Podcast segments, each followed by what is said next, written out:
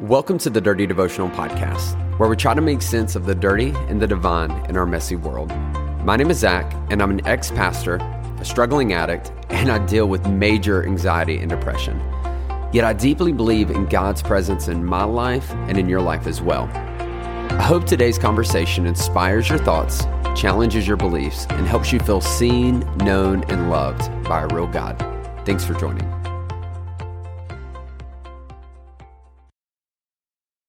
What's up, everybody? Welcome back to Dirty Devotionals.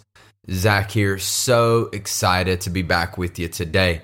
And listen, wherever in the world this podcast finds you in this moment of time, I hope you know that you are seen, you are known, you are loved by a real God.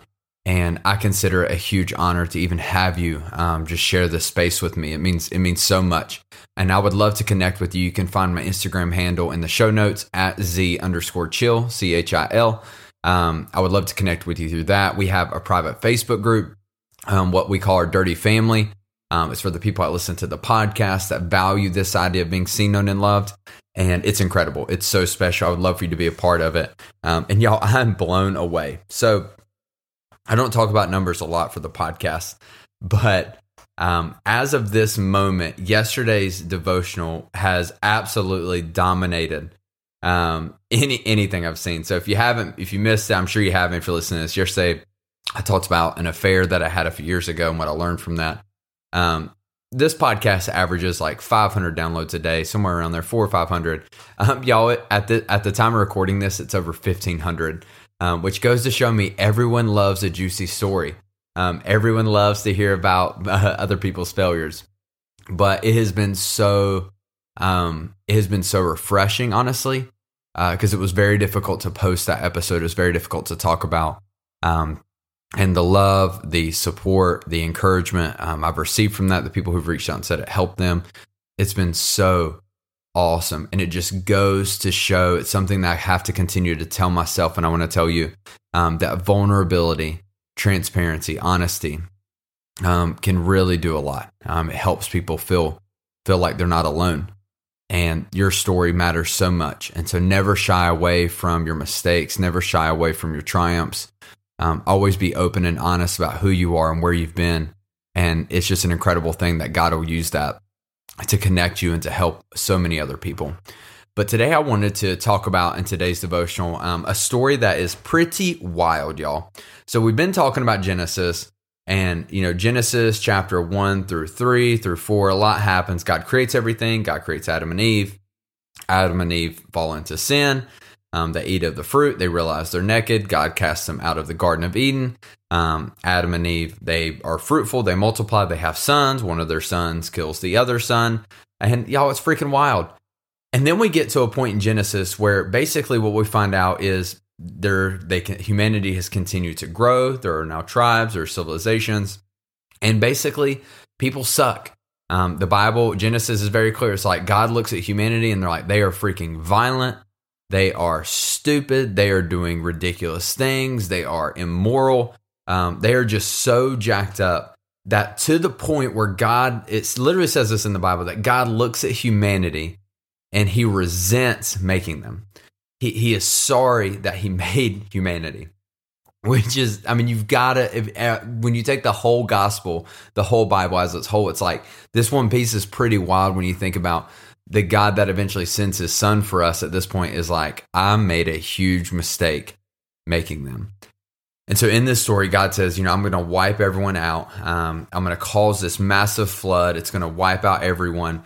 And God, it says the Bible says that God remembers Noah and his family, sees that Noah's a good person, has a good heart, and charges Noah to build this ark to save some animals for his family to be on it. And God basically wipes out everybody but this one family and the animals that are on this ark. And, you know, this story is really interesting because a lot of times we can read this and get hung up on it. But I want you I want to talk about something. So the stories like this, stories of floods is not Christian specific. It's not biblically specific. There's a lot of religions and a lot of old civilizations that would tell stories of massive floods that would wipe out civilizations. Um, and the reason why was because they believed that the gods were angry, that there was some divine anger at humanity for something they did. and they would be wiped out.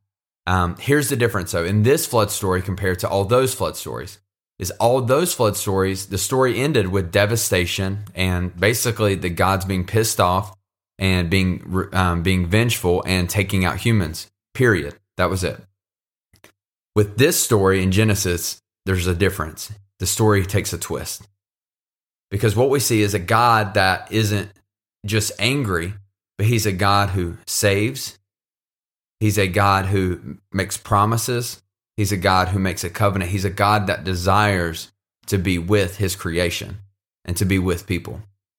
And it's a really incredible thing when you think about this idea that in Genesis, we get this picture immediately of a God that is differentiating himself different from any God that's ever been known or spoke of. He's not a God that is just going to disconnect and give up. He's a God that says, Hey, I'm going to rebuild and regrow.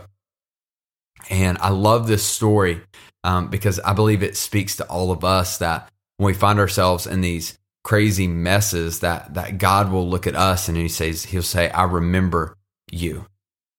And I haven't forgotten you and I haven't given up on you. And the same promise that God makes to Noah with he promises a rainbow and says, "I'll never flood the earth again. I'll never, I'll never do what I did then." Um, but not only that, I promise to be with you. I promise to to begin sharing this relationship with you, this covenant with you. Um, that that promise extends to us today. That that God remembers us. That God cares about us. That God desires to connect with us and have a relationship with us. That this flood story is so special and different because it's not a God who gives up on us. It's a God who comes alongside of us and continues to fight for us because he loves us and cares about us.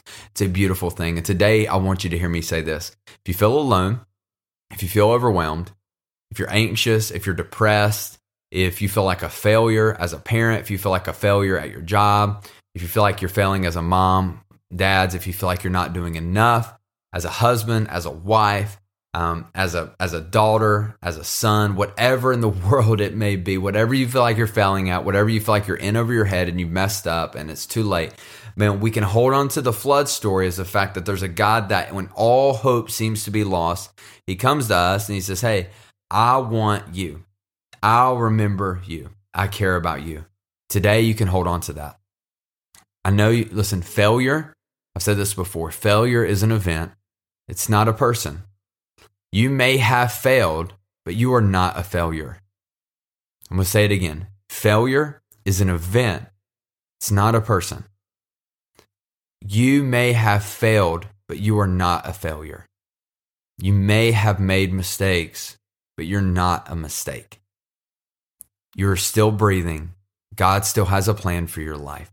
Your story is not over. The flood story is a story of redemption, of taking broken things and making them beautiful. The same is true for you and your life. God wants to take the mess and He wants to work a miracle. He wants to take the broken and do something incredibly beautiful. He wants to redeem the irredeemable in your life, and you can have that today. Let me pray for you. God, thank you so much. Lord, thank you for stories like this. Lord, the, the flood story can be such a devastating thing to read. Um, but Lord, when we when we lose sight of the ending, we miss the whole point. And Lord, that is that you are a God that at the end of the day, when everything seems lost, I mean, when everyone is screwed up and messed up, when everything seems seems irreparable, um, Lord, you you come after us and you desire to build a relationship with us and repair that brokenness inside of us. And we're just so grateful for that. Lord, help us remember that failure is an event it's not who we are. Lord, failure does not define us. We may mess up, but we are not a mistake. Lord, help us hold on to those things, Lord, when it gets tough, when we get overwhelmed, when we get stressed, when everyone is telling us that um, we are those things. Lord, help us remember the good. Lord, we love you and we ask all this in your name. Amen. Hey, thanks so much for joining me on today's devotional. If you want to get more connected, then be sure to follow me on Instagram at Z underscore chill. That's at Z underscore C H I L or you can connect with myself and other listeners through our private Facebook group. You can find this by searching Dirty Devotional Podcast, Dirty Family.